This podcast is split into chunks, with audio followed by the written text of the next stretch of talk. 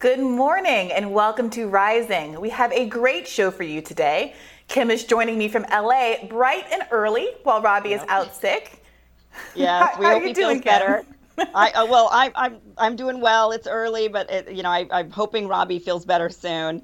Um, I'm very happy to be here. But we do have a packed show for you today. We'll get into the latest on what's happening with the Uvalde police investigation, as well as gun reform legislation with our panel. Plus, We'll discuss Biden's new weapons package to Ukraine and the NIH's grant into monkeypox research back in 2021. But first, Biden aimed to get a hold of inflation yesterday during a meeting with the Fed at the White House. Let's watch. A meeting with Chairman today and Secretary Yellen uh, to discuss my top priority, and that is addressing inflation and uh, and the in order to transition from historic recovery to a steady growth that works for American families. This comes as the president released an op ed in the Wall Street Journal detailing his plan to tackle high prices. The second sentence of the op ed blames Putin, despite inflation starting long before the war in Ukraine. Biden's plan includes a release from the global oil reserves, lean energy tax credits, reducing the deficit, and more. And while there's no real plan of action, Biden announced he would take his hands off the wheel and let the Fed handle the economy. My plan is to address inflation.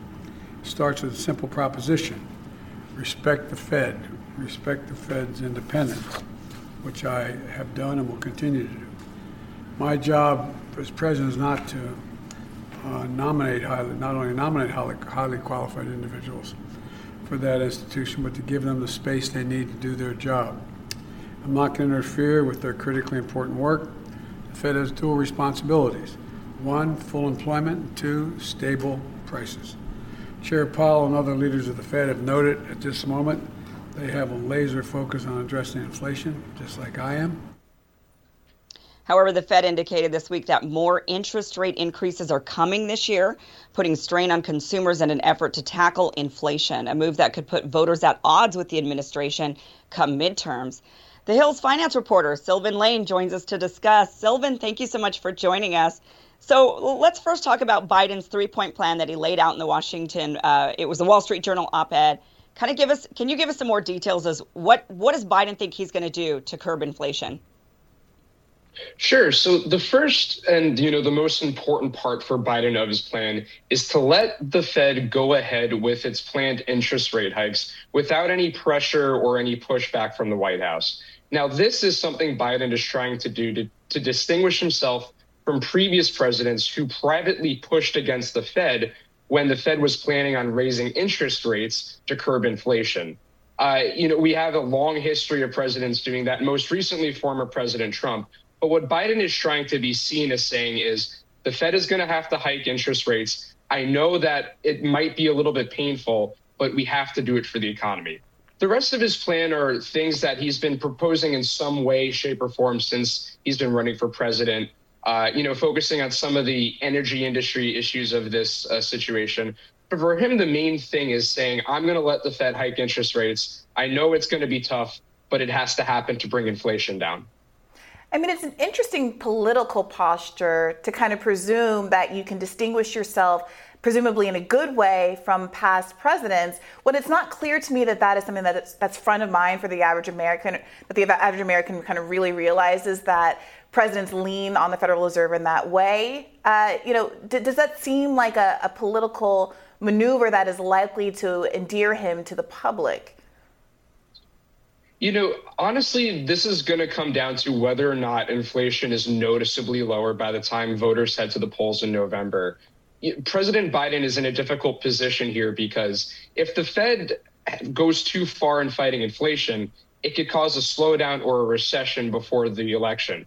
But if the Fed doesn't do enough to fight inflation, inflation is still going to be high by the time the Democrats have to really defend their majorities in the House and the Senate. And that is going to be an untenable situation as well.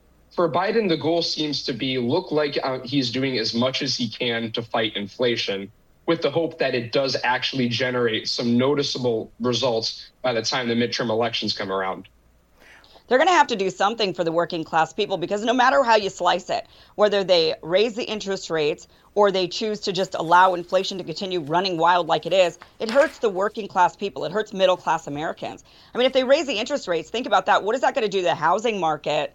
Uh, it, when they, I mean, already it's a tight market. People are already being squeezed when it comes to high, higher rents and mortgages, uh, the home prices going up. And then if you raise it basic a little more by saying now we're going to tack on some more to your payment because the interest rate's higher, um, you know, all of that gets passed back down to the working middle class. It doesn't actually get absorbed by the wealthy. They just push it down the down to to the to the, everybody else. So I you know this is a really really tough situation. I don't are there any good solutions out there? Have you seen any good solutions in your reporting for how to get a hold of all of this? You know, unfortunately, there's no magic wand or one really easy tailored fix for this. Uh, Fed chairs and uh, economists talk all the time about how the Fed has pretty blunt tools, and that's mainly by raising and lowering its baseline interest rate range, which trickles out to interest rates throughout the economy. In other words, when the Fed raises interest rates, that means con- interest rates on credit cards, mortgages, auto loans, business loans, all of those are going up.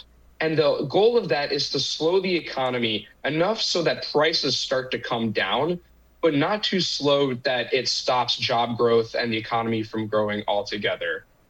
The real easiest or the most direct way that the government could directly affect middle class and working class households is through fiscal policy. And, you know, we saw that throughout the pandemic through the stimulus plans, the stimulus checks, the expanded uh, child tax credit all of the different uh, direct ways that Congress and the presidents tried to help people get through the pandemic. But when it comes to fighting inflation, these are trends that affect, you know, the entire U.S. economy, the global economy, and a lot of these issues, especially the supply chain issues, are well beyond the Fed and the uh, White House's control. So that's what's so confusing to me. The choice to blame this on Putin when economists I've spoken to have indicated that this is all a consequence of the coronavirus and the fact that there are these supply chain issues that have been caused by shutdowns across the world, most principally in China. And if that's the case, one, why blame it on Putin as opposed to these global factors that are also outside of Joe Biden's control? And then two, you know, why not be more honest about the fact that this isn't something that is so easily influenced by the Federal Reserve? Economists that I've spoken to in the past have been very frank about the fact that, as you say, they're blunt tools at their disposal and that there's a real kind of misunderstanding about how much control anybody has or how well any economist uh, understands how they can affect inflation. You know, why isn't that part of the messaging if one, Biden wants to kind of exculpate himself from blame here, and two, wants to give Americans a realistic idea of how things can change and when? That that's a great point. And you know, a lot of the White House's early messaging about inflation when it really started to pick up during the spring and summer last year focused on the fact that oh, you know, it's supply chain issues related to, related to the pandemic. They'll resolve quickly. Uh, by the end of the year, we should be fine. That's what the White House thought. That's what the Fed, for the most part, thought. And that's what many economists thought. So it's not just the White House or the Fed that got this wrong. Hmm. The problem is when it became clear in the fall that inflation was rising higher and longer than many economists anticipated. And not only that, but started to go beyond goods that were directly affected by the supply chains and into services that really weren't affected that much by shutdowns. The White House was kind of slow to catch up to that. Hmm. And we're really now starting to see the White House and the president really grapple with their own role in fighting inflation. We heard Secretary Yellen earlier in the year acknowledge that the administration misjudged how much inflation would go up and how long it would last, and kind of hinted that you know the stimulus bill, which did help the recovery along in a lot of ways, uh, may have made that a little bit worse too.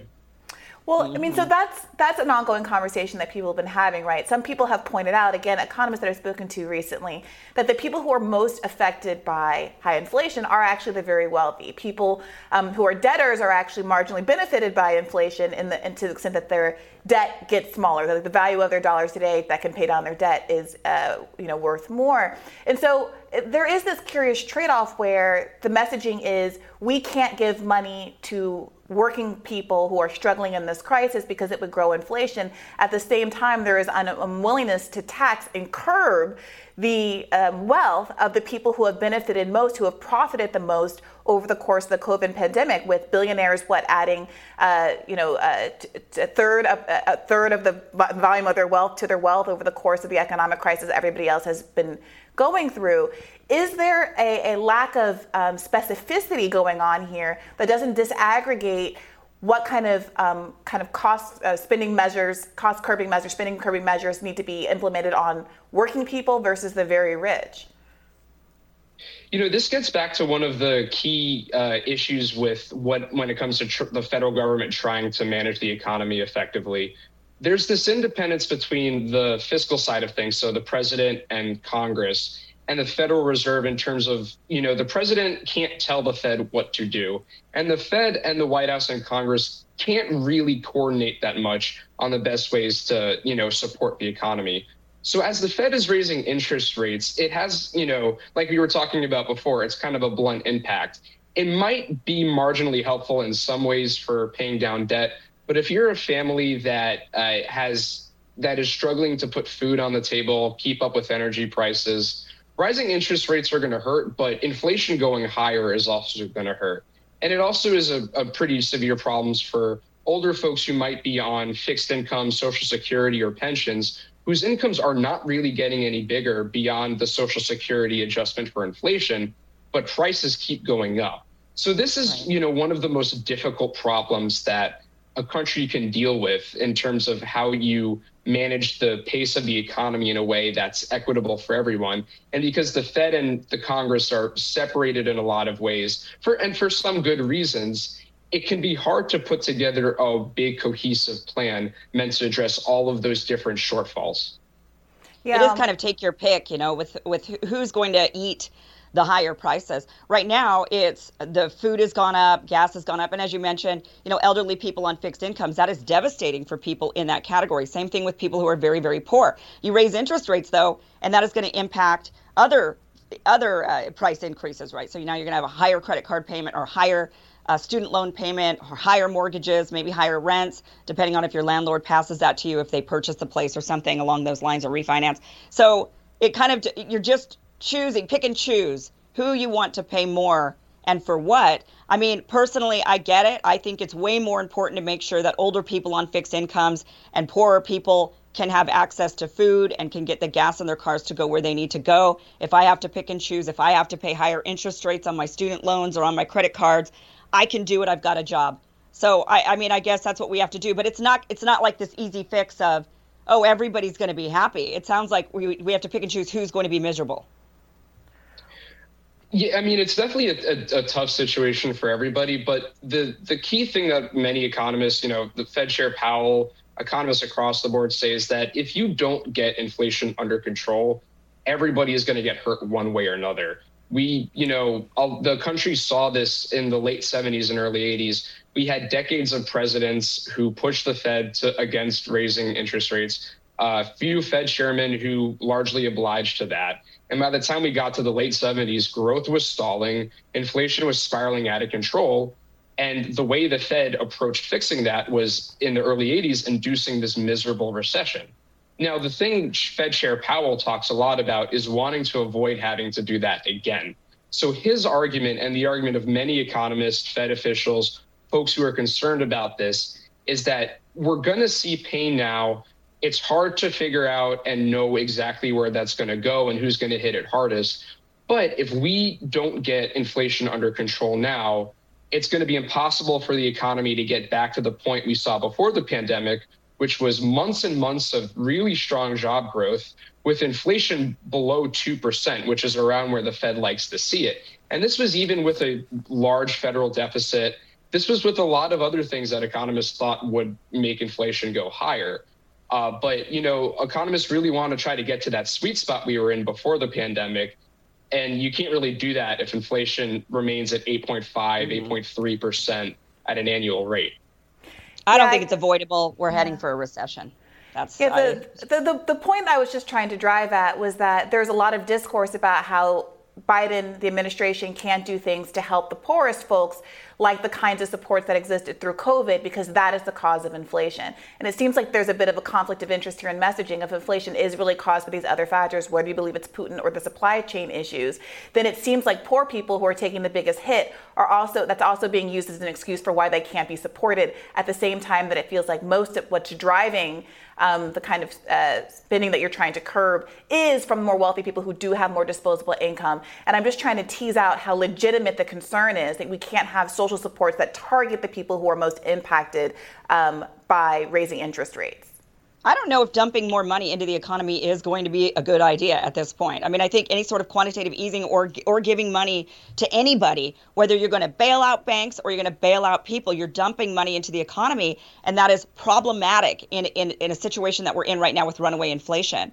They do need to figure out a way to do wealth distribution potentially. So, like you mentioned, Briahna, maybe somehow redistributing the current money that's already in circulation. Yeah, I mean, that's, that's, that's the point. That we call it dumping money when we're talking about helping regular people pay for gas at the pump. We don't call it dumping money when we do the COVID relief that went to businesses. That was the largest upward transfer in wealth in American history. And I think it's useful to disentangle that and to hear from economists about what real impact some of these marginal benefits for the working class, who have only a small fraction of America's entire, uh, entire worth wealth by uh, in their bank accounts um, is going what effect that's actually going to have as compared to some of these more wealthy spenders. So and, you know, it, it gets to one of the you know key conflicts here too, because we know that there are households who are struggling with higher food prices and higher energy prices, higher rent prices, and that if they were to receive support from the federal government, that money would probably just go to things that they're already spending money on. And instead, maybe they're not going into debt. Maybe they can afford to feed their family more, you know, fulfilling and nutritious meals if they had a little bit more support. But the problem is, and we saw a little bit of this during the COVID pandemic too, is that the federal government doesn't have great tools for tailoring support to the people who need it most. And when it tries to do that, it often leaves a lot of folks out. So instead, you get into these situations where folks who probably didn't need that much support were getting stimulus checks because you give them checks or you maybe miss folks who don't get it. And when the federal government, you know, tries to get into that situation again, it could be tough. The other thing that I think is worth comparing to is that, you know, the difference between the economy at the outset of the COVID pandemic and the economy right now. The economy at the outset of the COVID pandemic, uh, you know, it was the quickest and steepest decline in the American economy since the Great Depression. There was no denying that the federal government needed to step in in a huge way to support households and to support families. Fast forward to about two years later, inflation is really high, but the economy is quite strong by pretty much every other measure. The unemployment rate right now, which isn't a perfect measure of the economy, is 3.6%, which is just one tenth of a percentage point above where it was before the pandemic. There are two open jobs for every unemployed person looking for a job in the country right now. And even with high inflation, consumer spending has been pretty resilient, has continued to grow. But to a point you made earlier, Briahna, a lot of that has been driven by folks who were never hurt by the pandemic in the first place and are actually doing potentially better off. So the question for the government is how could you do a fiscal support plan or how can you help the lower income households without flooding the economy with more money that will go to folks who don't really need it and will probably spend it on things that are already getting more expensive. And it's mm-hmm. not an easy question to figure out and there's no really easy quick way to do it, which is why the president is looking toward the Fed to do most of the heavy lifting here and potentially take the blame if this doesn't go well. Yeah. Oh. All right, Sylvan, thank you so much for joining us. Uh, really great having you and hearing from you. My pleasure. Thanks All for right. having me. Coming up, um, no radar from me today, but Bree, looking forward to yours. That's coming up next.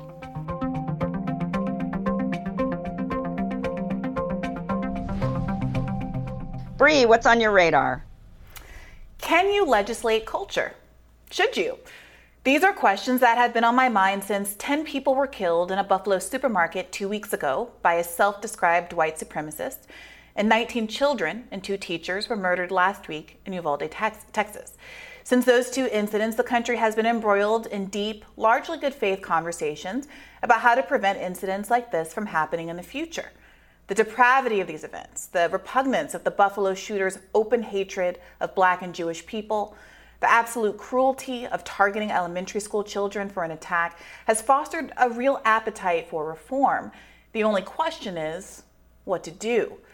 Historically, solutions have been split on a partisan basis. Conservatives, wary of infringements on Second Amendment rights, have been hesitant to adopt gun control measures, which they see as part of a larger liberal agenda to make it next to impossible to own guns. Instead, they tend to emphasize mental health interventions, the insidious influence of violent video games, and call for increased funding for police, along with increased police presences in school. Sometimes they even call for teachers to be armed. Also, there's this. It was initially reported that he was a user. In fact, he got angry that his grandmother and his mother didn't want him to use marijuana. But again, we don't know more. It was just mysteriously taken out of an article in the New York Times. But why aren't people in general not talking more about the pot psychosis, violent behavior uh, connection? Well, that's a very good question, Laura. Liberals see these policy interventions as insufficient as at best and a bad faith distraction at worst.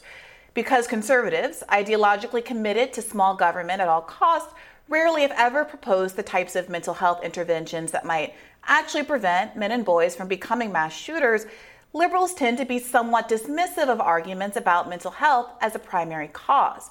The same goes for violence in video games, which feels to liberals like an excuse to avoid the issue of guns, especially since decades of research have shown that while violent video games have a desensitizing effect on kids, they do not cause the type of violence we've seen over the last two weeks or so. And after the colossal failure of first responders in Uvalde, even conservative voters are shooting down suggestions from Ted Cruz and other top NRA money recipients that the answer is more good guys with guns in school. Enough school resource officers have abandoned their posts during mass shootings for most folks to have abandoned the idea that they should put their children's lives in these people's hands. So, what do liberals have on offer? Well, liberals are inclined toward policies that make guns less accessible to those who are inclined to do violence against human beings. Some policies advocated by the left target specific types of guns that are frequently used in mass shootings rationalizing that if a certain type of gun, like an AR 15, is attractive to mass shooters for whatever reason, they should not be sold to civilians, or at least they should be subject to a higher bar when it comes to background checks or waiting periods. To the extent that conservatives argue that other guns could be used instead or are equally dangerous, the liberal response is to say that those guns should be more difficult to attain too. Most liberals don't have an ideological opposition to gun ownership in principle, but when weighing the pros of gun ownership against the cons of mass shootings, suicides, and organized crime, liberals tend to believe restrictions on gun ownership are worth the cost. Conservatives obviously feel differently, and the tacit, if rarely explicit, message is that mass shootings might be the price to pay for freedom. Liberals point to other parts of the free world that don't suffer from America's unique gun violence problem and argue that America's policy priorities are in the wrong place. A world where children are massacred at school, no matter how infrequently, is not a free world, they say. In countries like Australia, which responded to a massacre in 1996 that left 35 dead with a stock buyback uh, uh, gun buyback program, uh, offer an important example and America should follow. Australia made a number of guns frequently used in illegal in shootings illegal, and then offered above market payments for folks to turn in those guns without penalty, even if they were illegal guns. This resulted in about 20% of privately owned Australian guns being turned in. 80% of guns remained in circulation, but mass shootings stopped. The efficacy of this approach, however, is rarely engaged with by conservative politicians and pundits. Instead, it's presumed that such a program would not work in the United States and that even 19 dead children are enough to make it worth just trying. Now, there seems to be some bipartisan consensus around red flag laws, which, which, permit police or family members to petition a state court to order the temporary removal of firearms from a person who might present a danger to others or themselves. A judge makes the determination to issue the order based on statements and actions made by the gun owner in question. Red flag laws might be one of the few policies widely supported on a sort of bipartisan basis, though the NRA and conservatives like Marjorie Taylor Greene and Dan Crenshaw oppose them. And where they've been implemented, they've been successful. A Duke University study in 2016 concluded that Connecticut's red flag law averted around one suicide for every 10 to 20 gun seizure cases. Red flag laws were successfully adopted in Florida, signed by Republican Governor Rick Scott after the Parkland shooting in 2018. And even since the shooting in Uvalde, several prospective shooters have been flagged following posts on their social media accounts, potentially averting more death. So I'm glad there is a growing consensus around red flag laws. But even Republican legislators who have supported them on the state level reject them on the federal level, leaving the majority of the country, including Texas, where the Uvalde shooting happened, vulnerable to the whims of politicians like Crenshaw. But I remain frustrated that common sense suggestions from both sides aren't getting more of an airing because of the presumed bad faith of the quote unquote other side. For example, age restrictions seem to be an obviously good idea if we want to prevent school shootings. According to a database project from the Washington Post, which tracks every act of gunfire at primary or secondary school during school hours since the Columbine massacre in 1999, more than two thirds were committed by shooters under 18. The average age for school shooters was 16. Even outside of school shootings, 26% of all mass shootings are perpetrated by men under the age of 25. The Uvalde shooter bought the gun he used to kill 19 children and two teachers legally, a day after his 18th birthday. The Buffalo shooter, also 18, legally purchased his gun in New York. And unlike the Uvalde shooter, had no red flags that would have triggered the state's red flag laws. What could have stopped him, however, is preventing access to the gun in the first place. It's also worth mentioning that he used a high capacity magazine that is illegal in New York State, which only allows the purchase of magazines that shoot 10 rounds outside of a, a, shooting competition. This underscores why it's so important to have federal gun legislation because borders are porous. But Republican politicians so far seem to oppose it. Listen to this dodge by uh, Dan, uh, Dan Hawthorne being interviewed outside of the Uvalde Middle School. Congressman, let's get to a couple of other issues because there's so many uh, potential solutions, and I want to yeah, hear sure. uh, other ones that you, you potentially agree with. One is raise the minimum age to purchase a firearm to mm-hmm. 21 years old. The shooter in Uvalde, he was only 18. The Buffalo shooter was 18. Sandy Hook shooter was 20 years old. Parkland was 19 years old. Should you be 21 to buy a gun? Well, I think the question we have to ask ourselves is should 21 be the age that you're an adult? You know, as a society, we do have to decide when well, you're technically an adult. And right now, we, we, we, technically say 18. Well, look, I'm not very impressed by our current swath of 18 year olds and their maturity level. So maybe we should have that conversation. But then it has to apply broadly. It has to, it has to mean that you are not an adult until 21. And then, you know, what happens then? Uh, when we see a 22 year old commit an atrocity, are we going to raise it again? And are we going to raise it again? And, you know, at a certain point, we have to ask ourselves what our limiting principle is. Well, as far as that well, age limit. I mean, the, the, the, the truthfully, the vast majority the NIH of these has horrible said that the have been teenage caused by an older person. isn't finished developing until mid 20s. The, the, the, the uh, there's medical studies that yep, show that the teenage true. brain just isn't fully developed. That's true. And does that mean that we? You know, I think it's 26 actually. And so, does that mean you're not an adult until 26? I mean, I, I think I was on my second deployment by then. So you know, it's these are hard so, questions, um, and we're always, we're grasping for an answer because this questions. is an atrocity that Con- that really well, hits our hard. Congressman, there, there, there. I mean, I, I, I think I'm guessing there are a lot of people out there watching this, hearing you saying no to a lot of the solutions that people are talking about. So what I, I think people want to know is what is the solution? What what would you agree with? Because the way that right. the answers are coming out now, it's that nothing's going to change. And I don't think people here in this community and across the country want to hear that after their their babies are being massacred by these guns. That was Dan Crenshaw, of course. Now, raising the age of gun ownership does not require a comprehensive review of when a person becomes an adult, any more than requiring people to be 25 to rent a car does. And it's this kind of bad faith response that stands in the way of some common sense reforms. As for liberals, I'm frustrated by the extent to which mental health conversations are shut down without an airing. While I understand why mental health is seen as a right wing pretext to avoid a substantive conversation about gun control measures and how it can bring an undue stigma to people with mental health issues, the overwhelming majority of whom, of course, do not commit crimes, it's quite obviously true that there's something psychological, something perhaps cultural going on with American men. Almost 100% of mass shooters are men. And while women attempt suicide at a higher rate, men are more successful. The suicide rate among American men is on a deeply troubling upward trend, and it's the 12th leading cause of death in the United States. The correlation between the accessibility of guns and the rate of suicide is well documented. Some Republicans brag about high gun, uh, gun possession, low crime rate states like Wyoming, but those states feature some of the highest suicide rates in the country. And that's tragic. To the extent that there is a mental health problem in this country, it's exacerbated by the gun problem. And it's deeply frustrating to be caught in an either or debate that does nothing to provide for the mental health crisis or the problem of guns getting into the hands of those who would cause harm. Finally, I'm frustrated that there's little appetite for folks to engage in the cultural problem that is adjacent to the mental health crisis.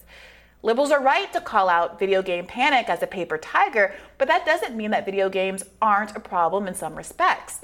Chat rooms within games have become core recruiting grounds for extremists.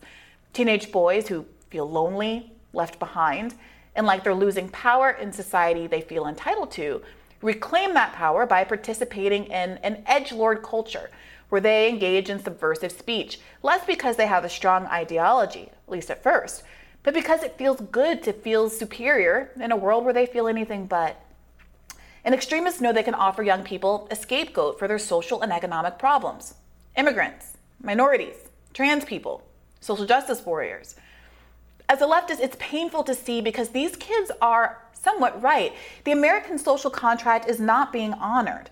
They've just got the culprit wrong. Wage theft, for example, is rampant in America, but while undocumented immigrants create some increased competition for low wage jobs, most wage theft is executed by corporations. In 2019 alone, the Department of Labor cited about 8,500 employers for taking about $287 million from workers. And the undocumented are actually huge victims of wage theft for obvious reasons. Their legal status means they can't bring legal claims.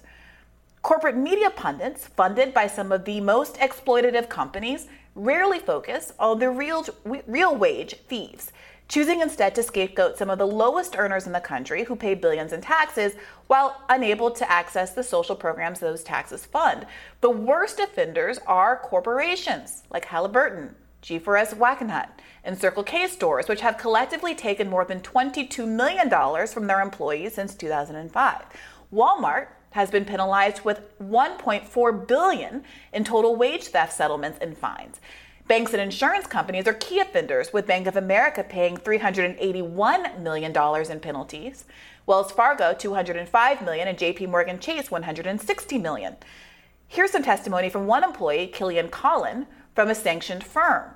At Wells Fargo, she says, aggressive sales quotas based on exploiting vulnerable customers forced me into 12 hour shifts with no breaks and no food allowed, and threats to withhold my paycheck if I didn't sign off on working extra hours for free. The retail sector has the highest aggregate penalties for wage theft, and that's in a sector that's been fighting minimum wage hikes that would keep up with inflation, fighting a minimum wage that hasn't gone up since 2009, the longest period in American history, all while stealing from employees young men are right. It is bleak out there. But instead of being told who the real enemy is by honest actors in the Democratic and Republican parties, they are being propagandized by bigoted extremists. And the corporate parties are making it easy for extremist recruiters by lowering the quality of life for average Americans, enabling Wall Street, sending jobs overseas, and declining to tax the rich, even as the rich steal more and more from workers. Meanwhile, conservatives are reluctant to take a good hard look at gun culture, which goes well beyond protecting our Second Amendment rights and instead pushes the idea that masculine value is bound up with violence. Now, in February, Sandy Hook victims won an unprecedented settlement against gun manufacturer Remington, despite laws shielding manufacturers from liability. Why did they win? Well, plaintiffs argue that the company was culpable because of the way they marketed their products to civilians as a way to kill their enemies. Not to kill deer, not burglars, but their human enemies. Family members of victims argue that ads like this, one which reads, Consider your man card reissued, motivated Adam Lanza to kill 26 people. Daniel Defense, manufacturer of the AR 15 used in the 2018 Stoneman Douglas shooting, the 2017 Las Vegas slaughter of 58 people, the 2017 Sutherland Springs church shooting in Texas that killed 26 people, the Pulse nightclub shooting, which left 49 dead, the 2015 San Bernardino shooting that left 14 dead, and Sandy Hook is coming under scrutiny for this advertising, which pushes the idea of gun ownership on younger and younger consumers. Train up a child in the way he should go, and when he is old, he will not depart from it. Is it possible, in the wake of the horrific tragedies this month, or just last month, to have an honest conversation about gun culture that's separate and apart from gun ownership? Can we disentangle a commitment to Second Amendment rights from a culture which glorifies military style weapons designed to kill humans and pushed on children?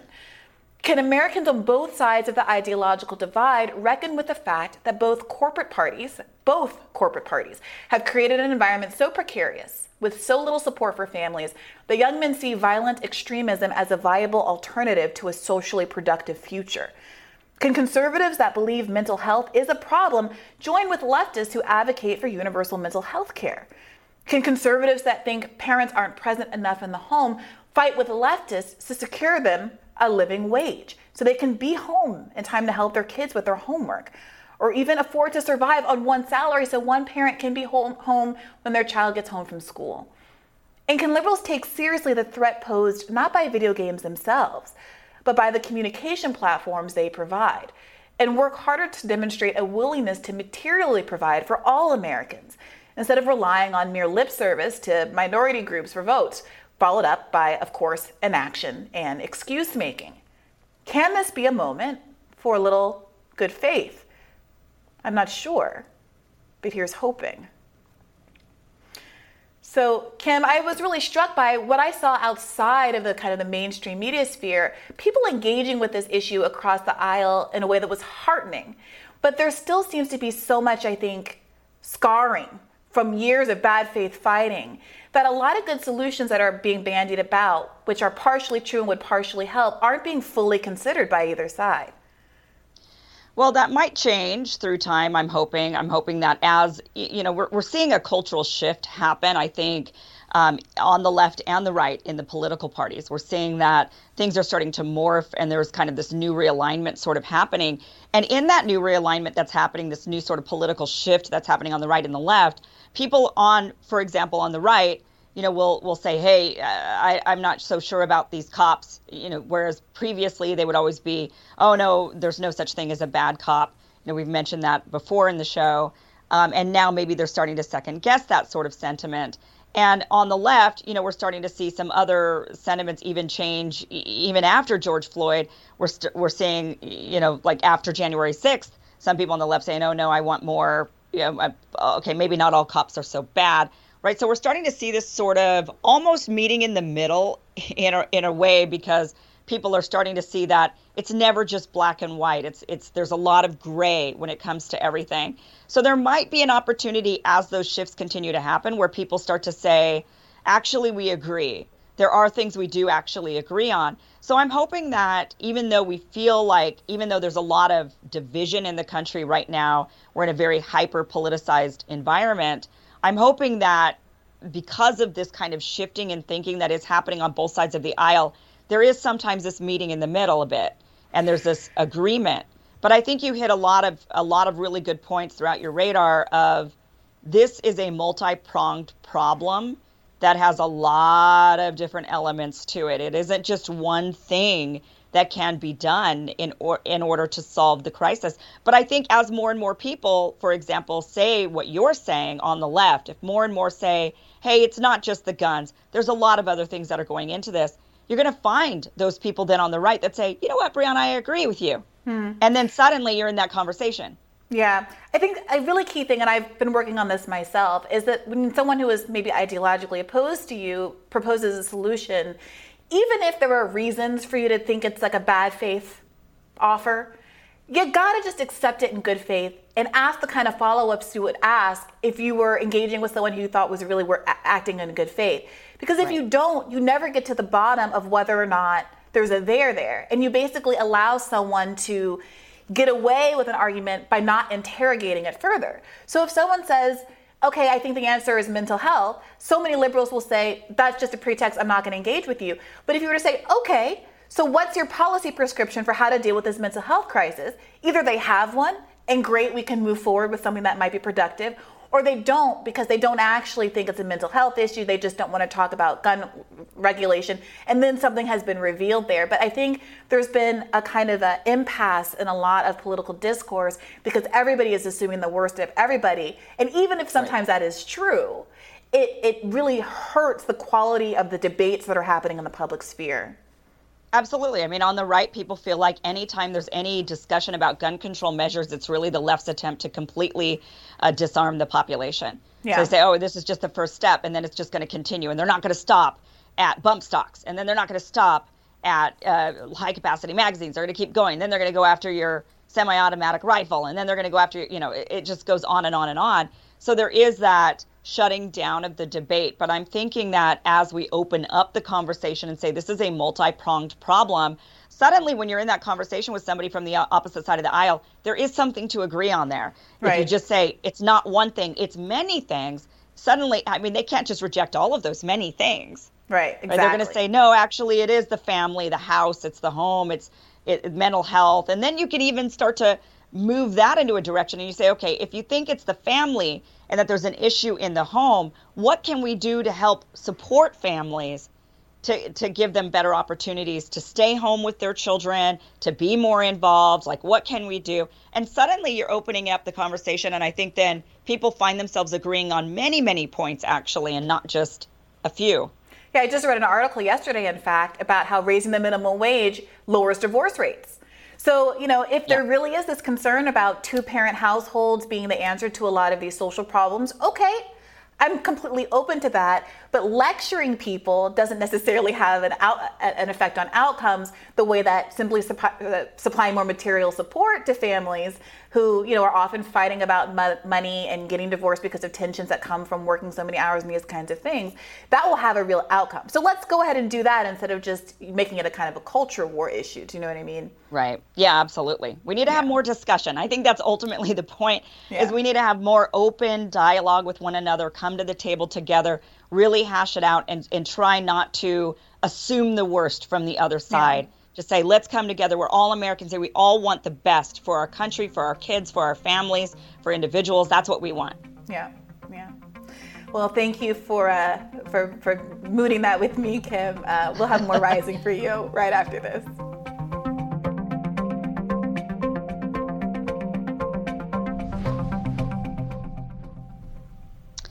Well, it looks like the Uvalde Police Department and the Uvalde Independent School District police are no longer cooperating with the Texas Department of Public Safety's investigation into the Robb Elementary School shooting response.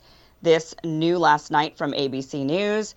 Uh, sources say that the decision to stop cooperating with the state probe came soon after Texas DPS Colonel Steven McCraw admitted that the delayed police entry into the classroom was the wrong decision last Friday.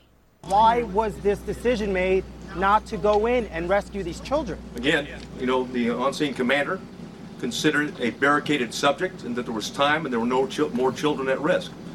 Obviously, ob- obviously, you know, based upon the information we have, there were children in that classroom that were at risk, and it was, in fact, still an active shooter situation and not a barricaded subject. Hmm. Texas state officials say Uvalde School District Police Chief Peter Arredondo hasn't gotten back to investigators in days. NBC reports that Arredondo is believed to be the on site incident commander who ordered officers to remain outside during the shooting. Joining us now to weigh in on these new developments is our rising panel. Max Alvarez is the host of Working People's podcast, editor in chief of The Real News, and author of The Work of Living. Welcome, Max. Thank you. And Denise Long is a business consultant and contributor at Newsweek. Welcome back to Rising. Good morning. Okay, so what do you think, Denise, triggered this response? I saw uh, a frequent guest of the show, Olayemi Olurin, say that police know better than to cooperate with the police. What do you make of this move? Well, clearly they probably overshared mm. in their response from a liability perspective. Uh, and I anticipate that is what we're going to see uh, as a result of what uh, two people said, right? So, one, I believe it was a sheriff, and I can't recall his name, mentioned the fact that perhaps law enforcement officials went in to get their own children. Uh, and another uh, spoke uh, similarly about uh, the call to to not go in. I think it's probably an issue of liability, and for them to figure out uh, kind of where they go from here and what they do next. It's a mess from an organizational perspective, from a communications perspective, from a public relations perspective, and from the reality that they stood outside while children were being murdered. Oh gosh. I mean this whole story just makes me so sick. I just cannot get over that. These grown men with guns were standing outside this door and allowing children to either bleed out or even even if even if they didn't think that there were any kids at, in danger at that point. There were children who were shot, and wouldn't they need immediate medical attention to potentially save their lives? And they just didn't do anything even about that, let alone then children that continued to get shot while they stood outside that door. Just makes me totally sick. But Max, I mean, wh- what do you, what do you think the pu- the public wants? I mean, obviously these police are now in hiding right? They've been hiding away. They don't want to cooperate anymore. I get it. They realize that they are going to be potentially held liable for this. I mean, do you think that there should be some consequences for these cops? Hell yeah, there should be consequences for these cops. These freaking cowards who not only did not do their job, but also, like, we've seen videos of them using, you know, all of their training and military grade gear to restrain grieving parents who wanted to save their children, including parents who were there whose children actually died in that classroom. There absolutely needs to be accountability. There needs to be consequences for this catastrophic failure from the people who were supposed to protect us and there were multiple agencies on the scene right so we had like a number of law enforcement agencies there and you know it took the gunman was alone like a like a wolf in a henhouse he was there for 40 minutes and they didn't do shit. like that is uh, like you said it's it's so viscerally repulsive that that I hardly even know what to say but I guess like to kind of piggyback on Denise's point I think the liability question is a really important one for us to focus on because what we're essentially saying and what we are seeing right now is that cops are doing what cops always do. They are protecting themselves. They are not doing what they needs to be done to serve the public interest so that we can know exactly what happened, what the failures were, how we can correct those failures in the future. Instead, they're not complying. They're running and hiding while people are grieving over their murdered children and colleagues. Like that is horrendous. And unfortunately, it is part and parcel of what police do around the country all the time. Like I think that people are starting to have that unbreakable hold that law enforcement, you know, has on our, our public mind. That's finally starting to break. And we're starting to realize that, in fact, cops lie all the time. Remember George Floyd? The original police department report there said that George Floyd resisted the cop. The original report did not mention that Derek Chauvin kneeled on Floyd's neck for seven minutes and killed him. The Buffalo police initial police report, when they knocked over a peaceful 75 year old man during the Buff- the George Floyd protest, they said he tripped and fell of his own accords. And in Baltimore, at the Real News, we cover the police all the time. Go watch the police accountability report. They always lie or they always hide like details because they're trying to protect themselves. The media mm-hmm. tries to kind of catch up. And by the time we figure out the truth, the outrage has more or less died. So we need to be vigilant here. We need to hold people accountable and we need to do whatever we can to make sure this never happens again. Denise, what do you make of that? Do you think this is really going to be a breakthrough moment? This is obviously a moment that validates uh, a lot of what the left has been saying for a long time, but we also thought that perhaps George Floyd, to Max's point, was going to be an eye opener and have a longer tail than it ultimately did in terms of changing attitudes toward police. Do you think this is going to make a real dent with respect to particularly the more conservative attitude toward uh, police and policing?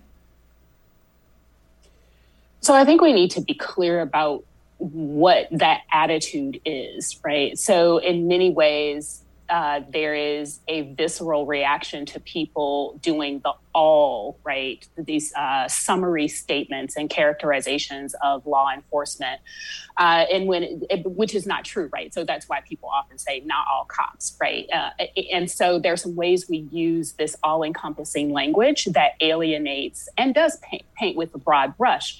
Now having said that we did also see research that shows there are a significant number of law enforcement officials who participate in racist online chat rooms, posting things that they shouldn't be posting about the people that they're supposed to serve. so we can hope that we're clear about what we're asking and what are we asking? What are we asking? What we're asking for is authenticity and truth in police reports that are created and for accountability for law enforcement officers who manufacture evidence, who falsify police reports and things like that. And we need to talk about what that accountability can be. Law enforcement officers are credentialed. Can we censor their credentials in the same ways that we do for other officers of the court, particularly attorneys, in terms of their credentials to actually to actually practice? So we can hope that we can be clear about what it is we're looking for and that people are clear about the potential consequences. The other piece I like to say here, if I can, is we have to think also about the opposite of what happened. What would the consequences, public opinion be had the law enforcement officers on the ground just allow parents to run into the school, right? Some of whom may have been and probably were armed since they were up there because they knew there was a shooter.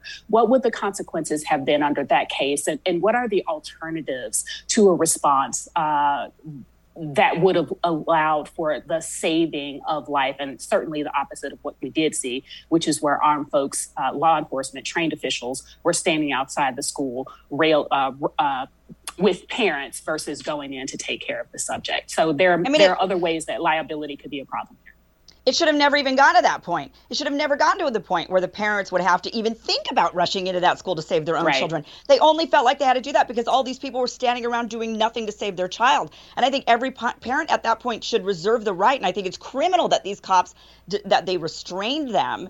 Mm. I, you should reserve the right as a parent to have to be able to risk your own life to save your child. That I, just the the fact I, I just don't even I can't even think of the horror of some of those parents finding out that their child was the one that was still alive, that their child was in there and got killed while the cops stood out there and they were trying to rush in there to rate, to, to save their own child. I don't know how that parent goes on uh, living, thinking, you know, just the, the, the I, it would just terrorize them, I think, for the rest of their lives. And I hope these cops are terrorized for the rest of theirs, quite frankly, thinking about this horrific uh, event. I, I just, it's it's awful. It's really awful. Yeah, I think that it is really the contrast between what action they did take and the action they didn't take that that that raises people's uh, hackles there. But to your earlier point about not all cops being bad, I think that's it's similarly the issue here. There is a presumption of all cops being good that I think people are wondering if that's going to be broken by this incident, where you have kind of these blue line, you know, blue lives matter and, and the flag and a kind of um, blanket valorization that I don't think the left has a particular interest in dehumanizing any individual, you know, but the, the fact is that there's a systemic problem that it gets covered up by the narrative that all cops are in fact good. It'll be curious to see if that changes as all going, at all going forward after this event. Well, only four days after claiming the gunman had breached Robb Elementary School through a door, quote, propped open by a teacher, Texas officials now say actually the educator had closed the door. An attorney for the teacher told the San Antonio Express News earlier this week that after witnessing the gunman crash his car and head in the direction of the school, his client ran inside, called 911, and kicked the object propping the door open away, causing the door to slam shut. So again, we have more misrepresentations that are coming out of the police department. And what do you what do you make of that? How did he get access to the school if the doors closed? Was it an automatic locking door, as most doors in schools are, or was it glass and he used the rock to break it open? Are we clear on that? I'm not sure if we have additional details. I thought it was that it was something propping it open, then he kicks it, he kicks it closed, and then it's shut and locked.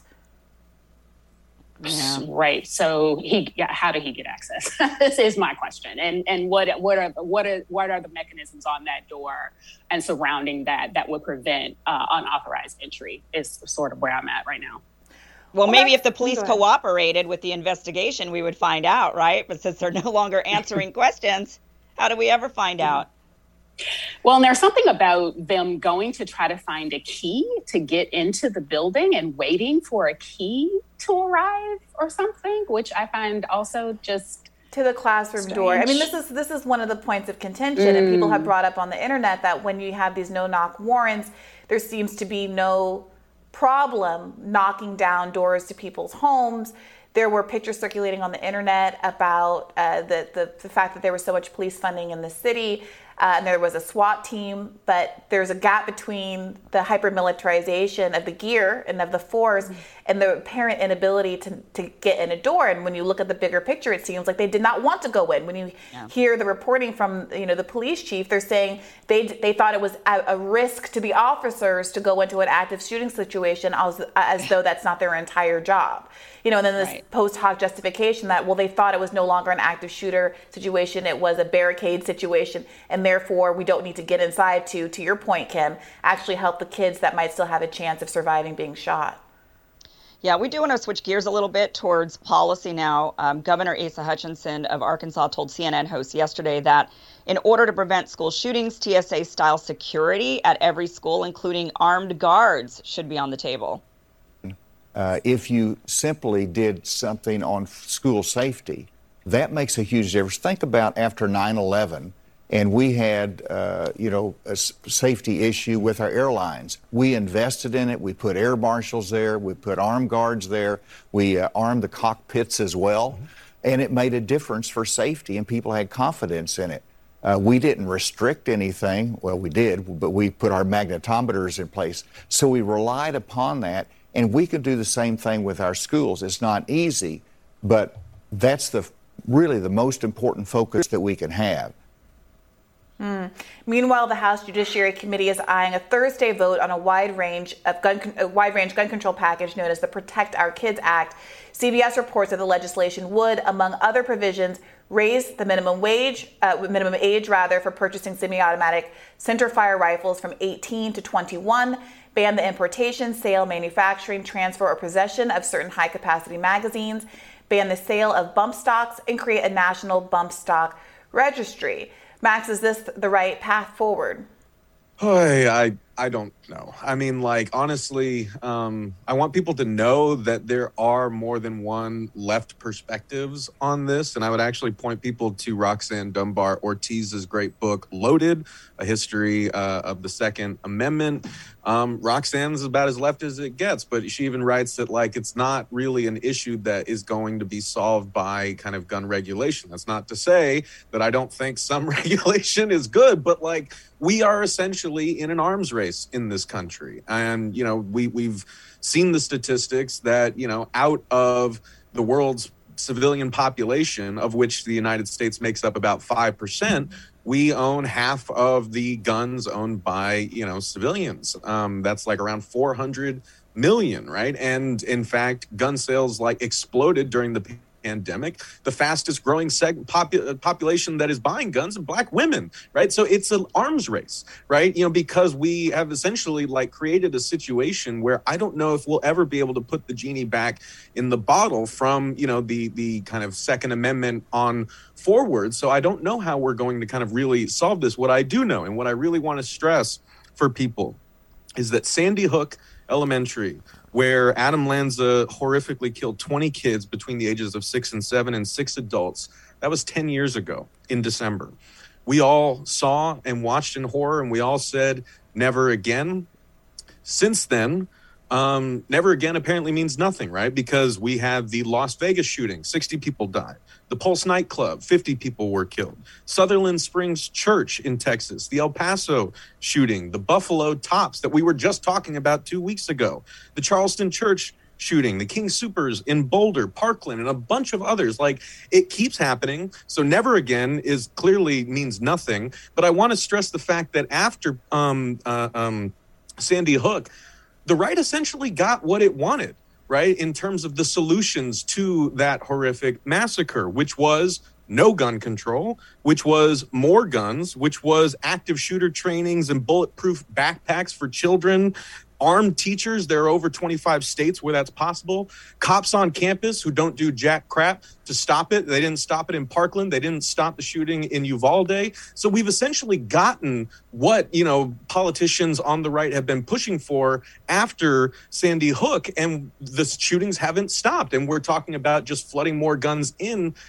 I like I don't know what like how to end this kind of madness at this point. I, like everyone else, am just kind of sitting watching the horrific murders and wondering what to do. Mm-hmm. Well, we'll be talking a little bit more about the potential options moving forward in My Radar coming up, uh, but we will have more rising for you after this. Thank you both for joining us. Thank you. Thanks, guys.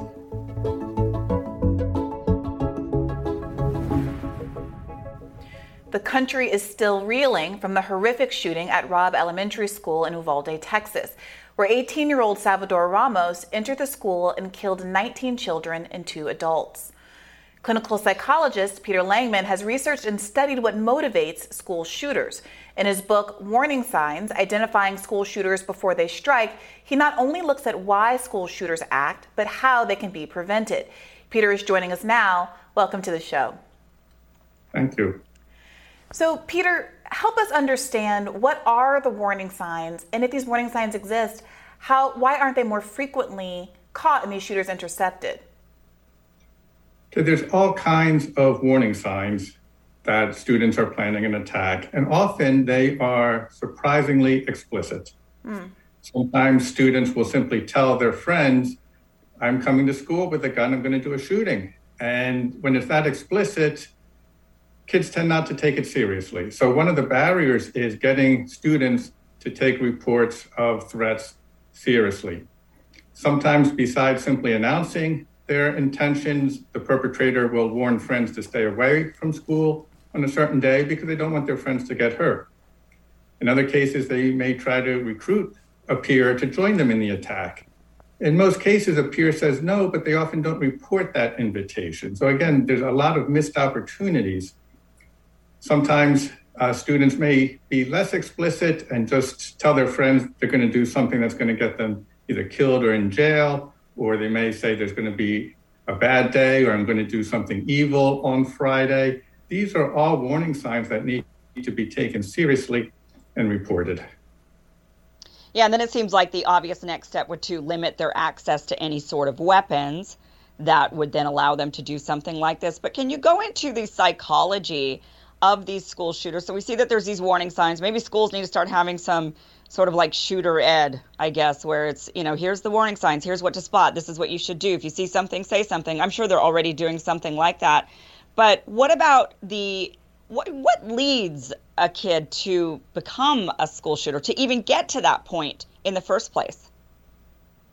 You know, there's a lot of people who will focus on a single cause as the explanation. And they may point to bullying or they may point to video games, you know, violent films, and so on. And what we need to recognize is this is a very complex phenomenon. There's no one simple cause we can point to, there's a whole lot of different factors. From a psychological standpoint, I've identified three different types of school shooters. But before going into those three types, I also need to just emphasize that most people who have those traits or symptoms never kill anybody. So these are not complete explanations, but they help us understand the kind of things that are going on inside the perpetrators. So the first type is what I call the psychopathic school shooter. And this is someone who's just incredibly narcissistic.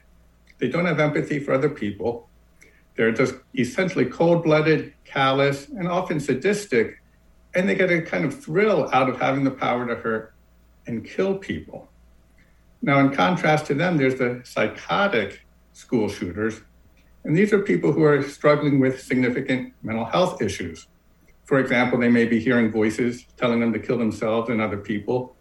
They may have paranoid delusions that people are going to hurt or kill them, so they have to act first. So this is where the issue of uh, mental illness comes into play. But again, most people with these symptoms are not dangerous. So this is part of the explanation, but not the whole explanation. And finally, in contrast to the psychopathic and psychotic shooters who typically come from essentially stable, intact families, the third category is the traumatized school shooters. And these are children who, who grow up in severely and chronically violent, dysfunctional families.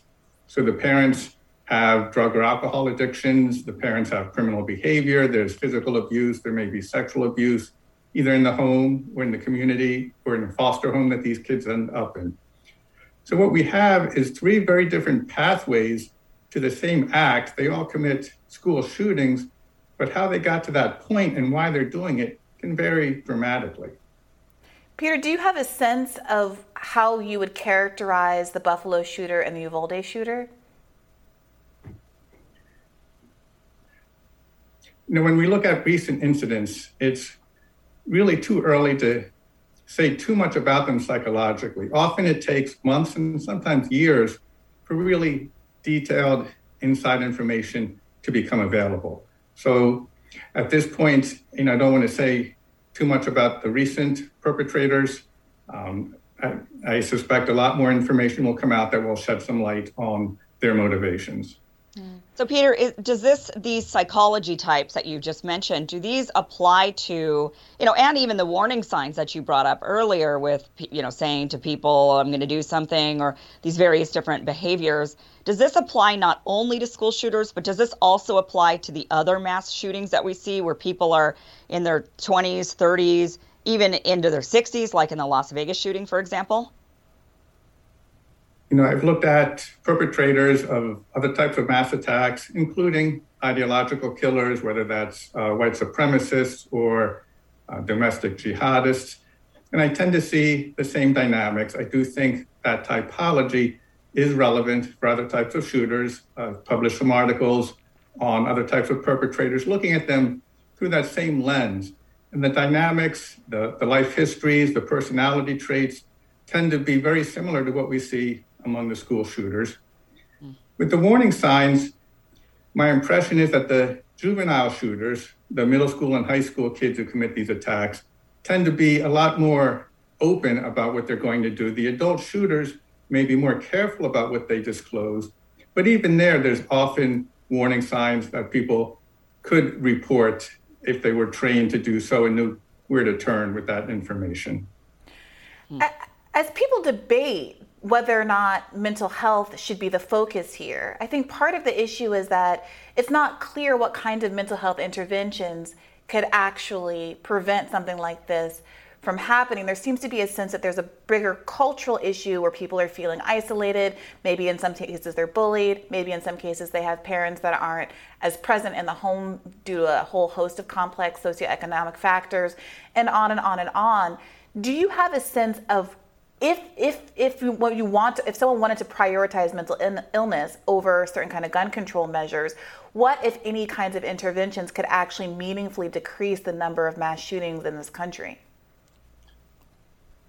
i think first we have to distinguish or discuss the issue of mental illness and what people mean by that. You know most people with mental illness are not dangerous. However some perpetrators may have some kind of mental health issues. And in a broader sense, to me, anyone who's committing mass murder has some kind of psychological issues, even if we just call that extreme anger or rage, a desire for revenge, a desire for recognition. These are psychological issues that could be addressed. Now, in terms of looking at the perpetrators through the lens of the typology, you know, for children living in traumatic households, that's an area where you know, child protective services could get involved and either stabilize the home, remove the child if necessary to keep the child safe, provide treatment for, you know, post-traumatic stress symptoms and so on. For someone who may have psychotic symptoms, there's, you know, individual treatment and medication that can address those issues. So really what that intervention would look like would vary from person to person. And another factor to keep in mind is many of these perpetrators are also depressed and suicidal. So if we did a better job of recognizing depression and, and students who are struggling with suicidal thoughts and provided intervention for them, we would not only save their lives, but might also be saving the lives of other people because they may also be homicidal at the same time. Hmm. So does that look like, you know, more support in the school context with more, you know, support for school psychologists and perhaps hiring more and having more regular meetings with kids.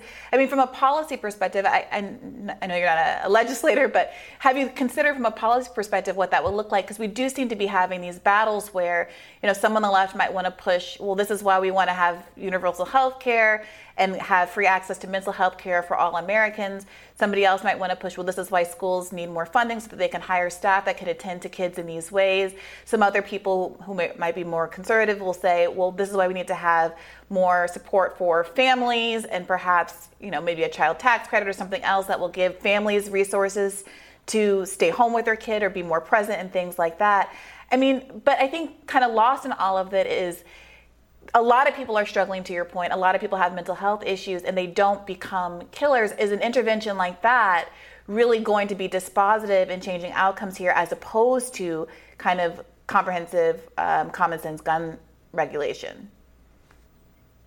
I certainly think anything that can increase people's access and willingness to use mental health services is a step in the right direction. So, besides policy, there's the whole issue of destigmatizing mental health issues and mental health treatment. I would like to see that going to your psychologist is as routine as going to your dentist or your pediatrician. I would love to see people have an annual mental health checkup the same way we have an annual physical checkup. And I think the earlier you catch things, the more effective you can be in treating them.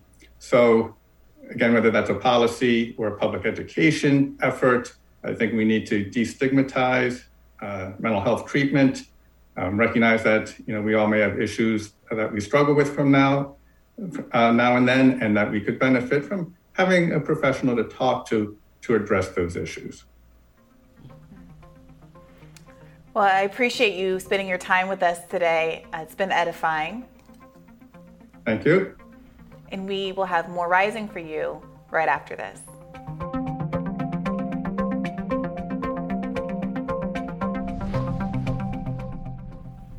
President Biden has agreed to provide Ukraine with advanced rockets that can strike at long range Russian targets as part of a $70, $700 million weapons package expected to be announced later today.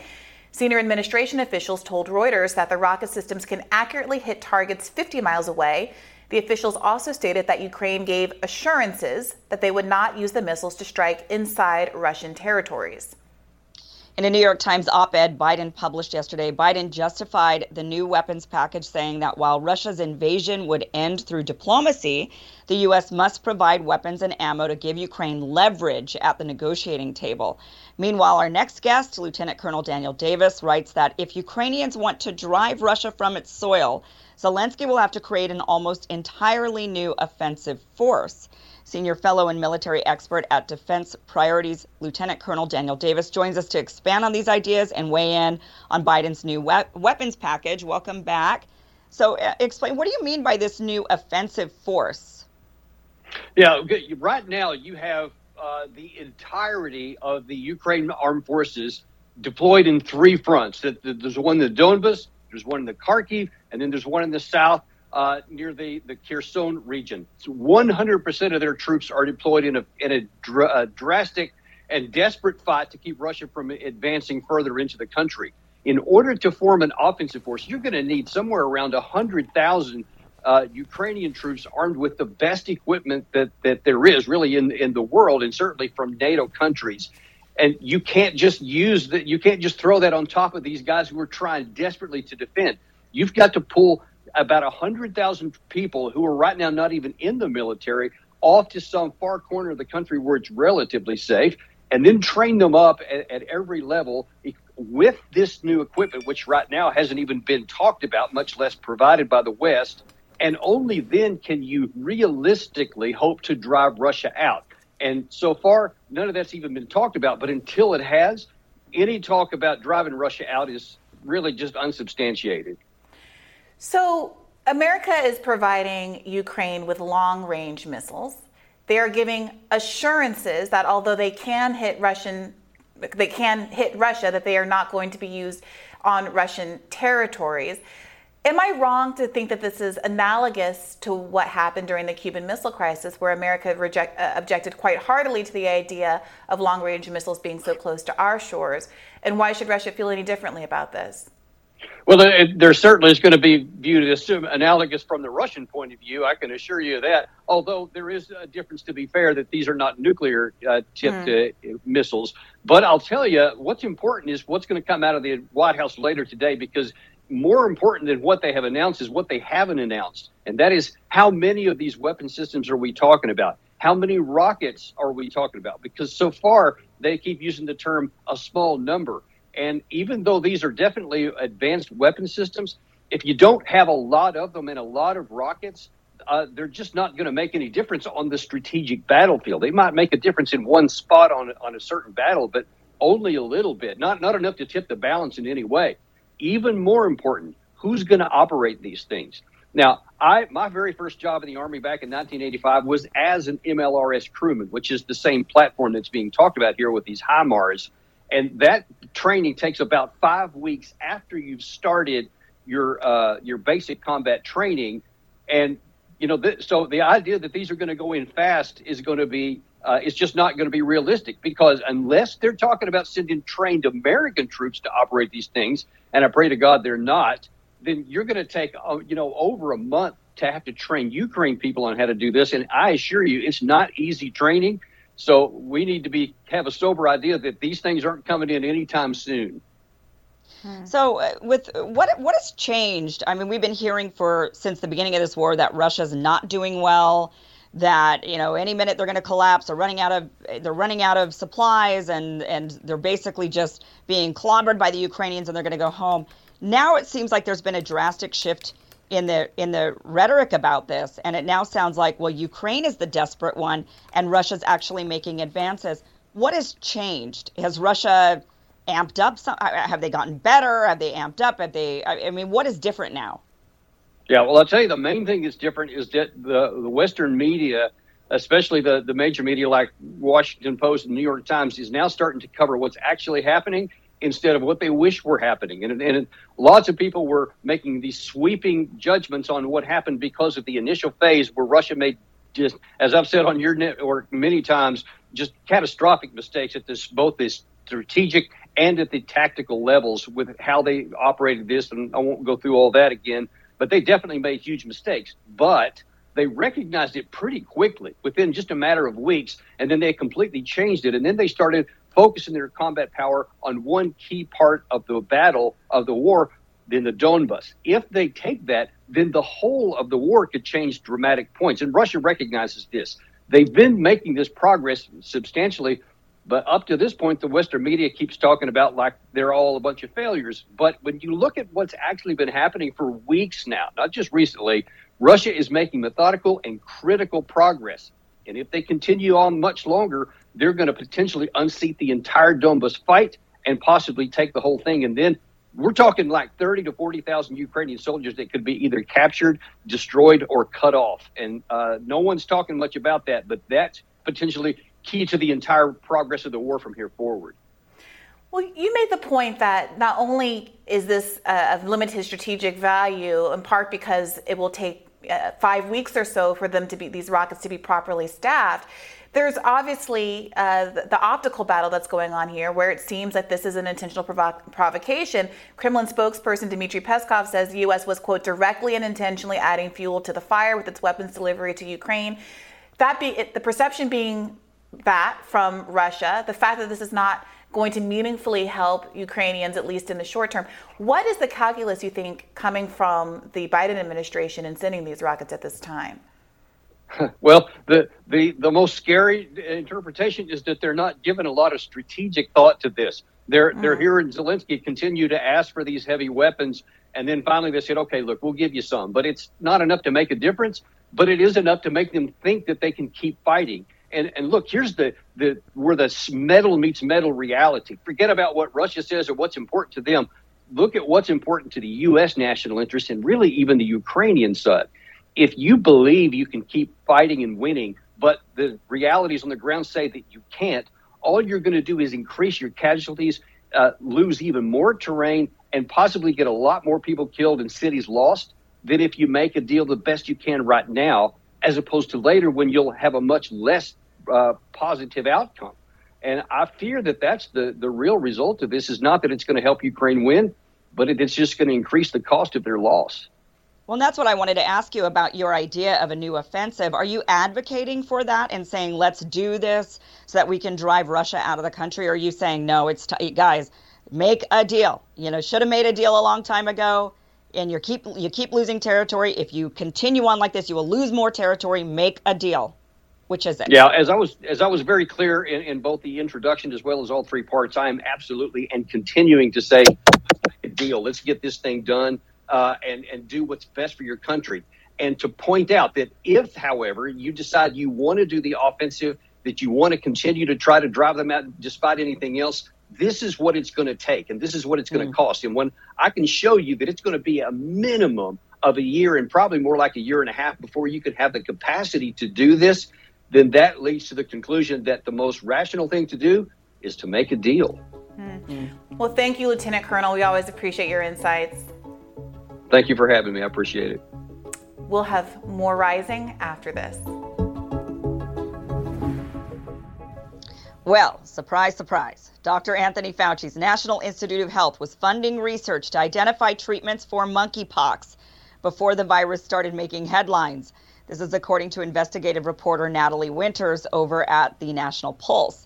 The nearly $10 million grant funds support a clinical trial that worked to identify effective treatments. The trial began in September of 2020 and has so far not generated any public studies, papers, or patents. That's according to the report.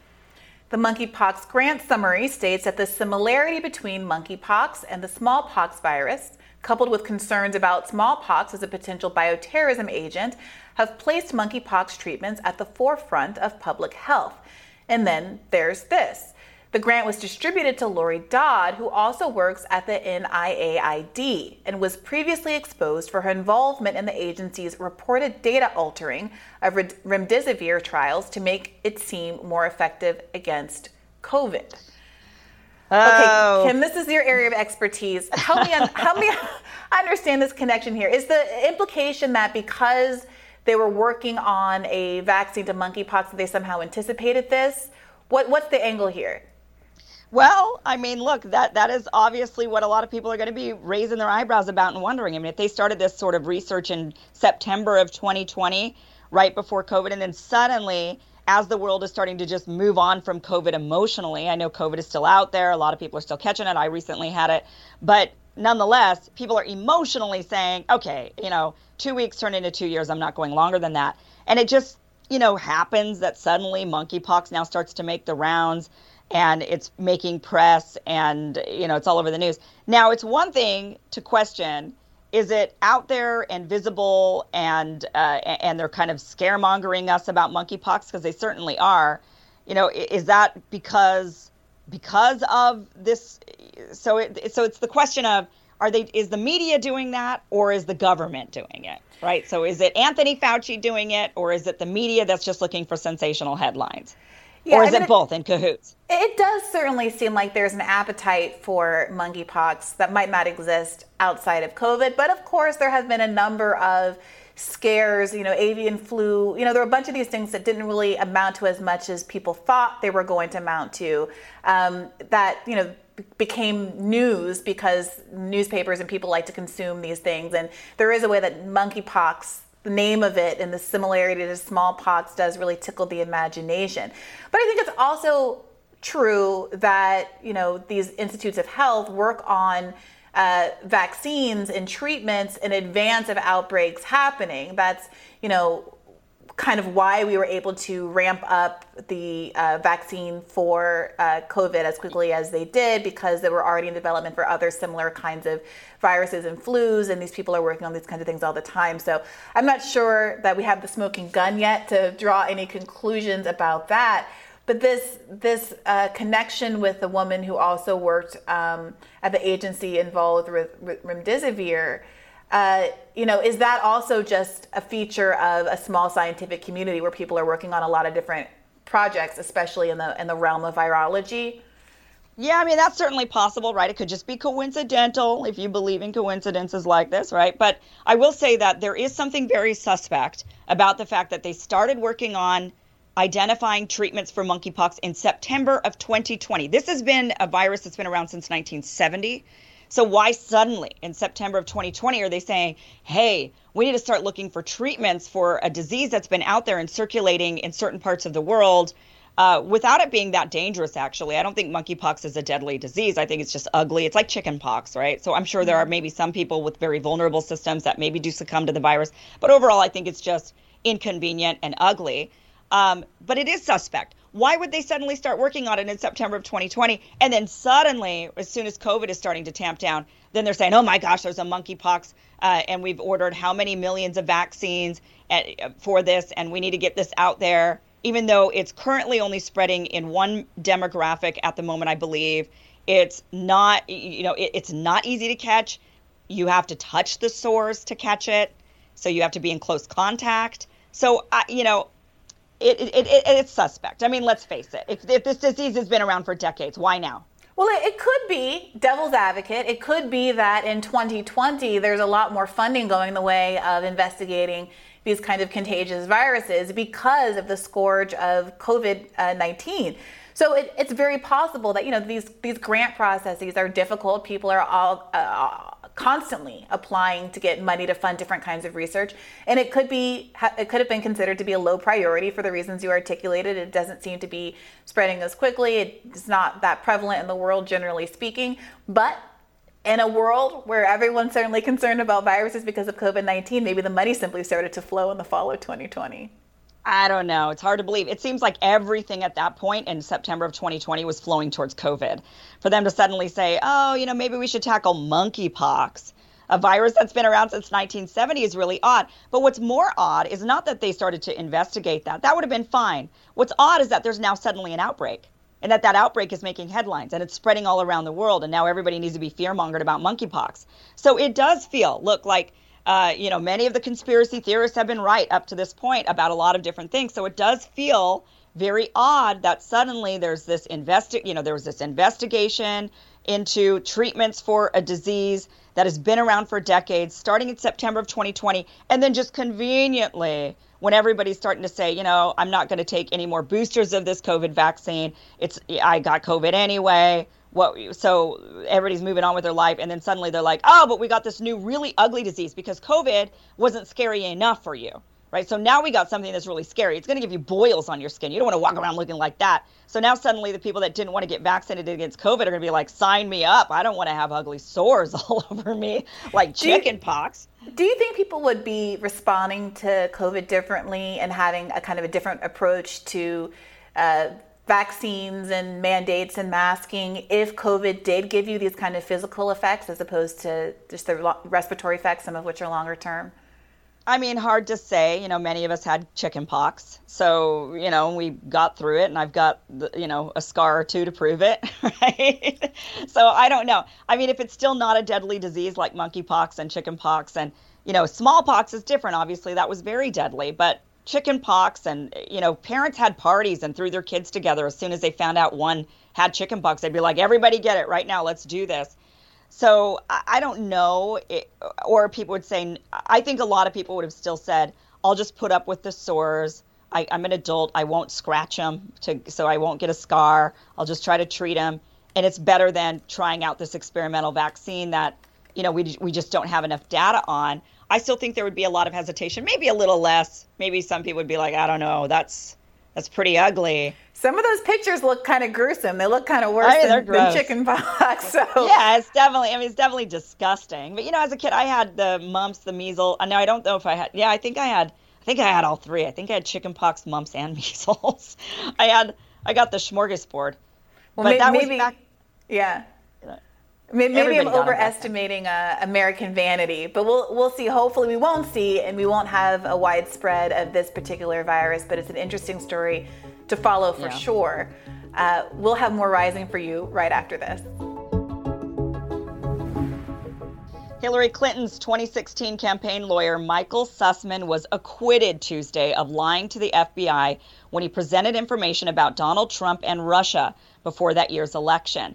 This was based on the charge that he lied when he allegedly denied he was acting on behalf of any client in alerting the FBI to claims that a secret server linked to Trump and a Moscow bank, and this is according to Politico, the verdict, which was in the first trial of special counsel John, John Durham's investigation, is a defeat for Durham and his prosecutors who have spent three years looking for wrongdoing in the Trump Russia probe. AP News says this outcome is likely to hasten questions about the purpose of the inquiry and its cost to taxpayers, particularly because three criminal cases Durham has brought so far have not established any form of conspiracy to frame Trump or hurt his candidacy for president. Hmm. So I know this so. has been causing a lot of um, consternation on the internet. Kim, for people who haven't been following this story super closely, you know, what is the posture here? Is the issue that, um, you know, Sussmann did not lie or that the lie didn't have any long-term effects? Why, why was he acquitted here? Yeah, so first I think we have to just kind of understand what this story is because a lot of people, it's tough following it if you haven't been all of these years, right? But Michael Sussmann was a lawyer for Hillary Clinton. And really, the whole point of the Durham investigation, the, to, to understand the entire investigation, because Sussmann's just a part of it, is to figure out where the entire whole Trump being connected to, you know, him being a Putin puppet, a Moscow puppet, where that whole entire allegation came from. And was there some sinister wrongdoing that then led to this entire, you know, the country up in arms for years and investigations and lots of tax dollars going towards it, finding some connection that Trump was somehow for sure being controlled by, you know, that he was somehow beholden to Russia in some way, right? So this was the first uh, trial in that investigation, and what so Sussmann, being one of Hillary Clinton's lawyers, the, the what they charged him with was lying to the FBI. So they said that he lied to the FBI when he didn't disclose that he was working as a lawyer for Hillary Clinton and that that when he gave information saying hey there's some servers and they're connected from trump to this Alfa Bank in moscow like this is the problem that he didn't say oh by the way i'm working for the opposing political party you know candidate. And in fact so in this in this text that's been going around he says i'm not texting you on behalf of any client. Like he specifically says i'm kind of texting as a free agent. Right but insinuating that he he, is actually a lawyer for that client right? So the issue is they they when they charged him with lying to the FBI, they had to do two things in order to get him to to a guilty verdict, and that would be prove he lied knowingly, you know, so he lied, didn't just say something and, you know, and then they secondly had to prove on top of that that it actually mattered, that his lie made a difference in the outcome of whatever it was, like that it was the first in the dominoes.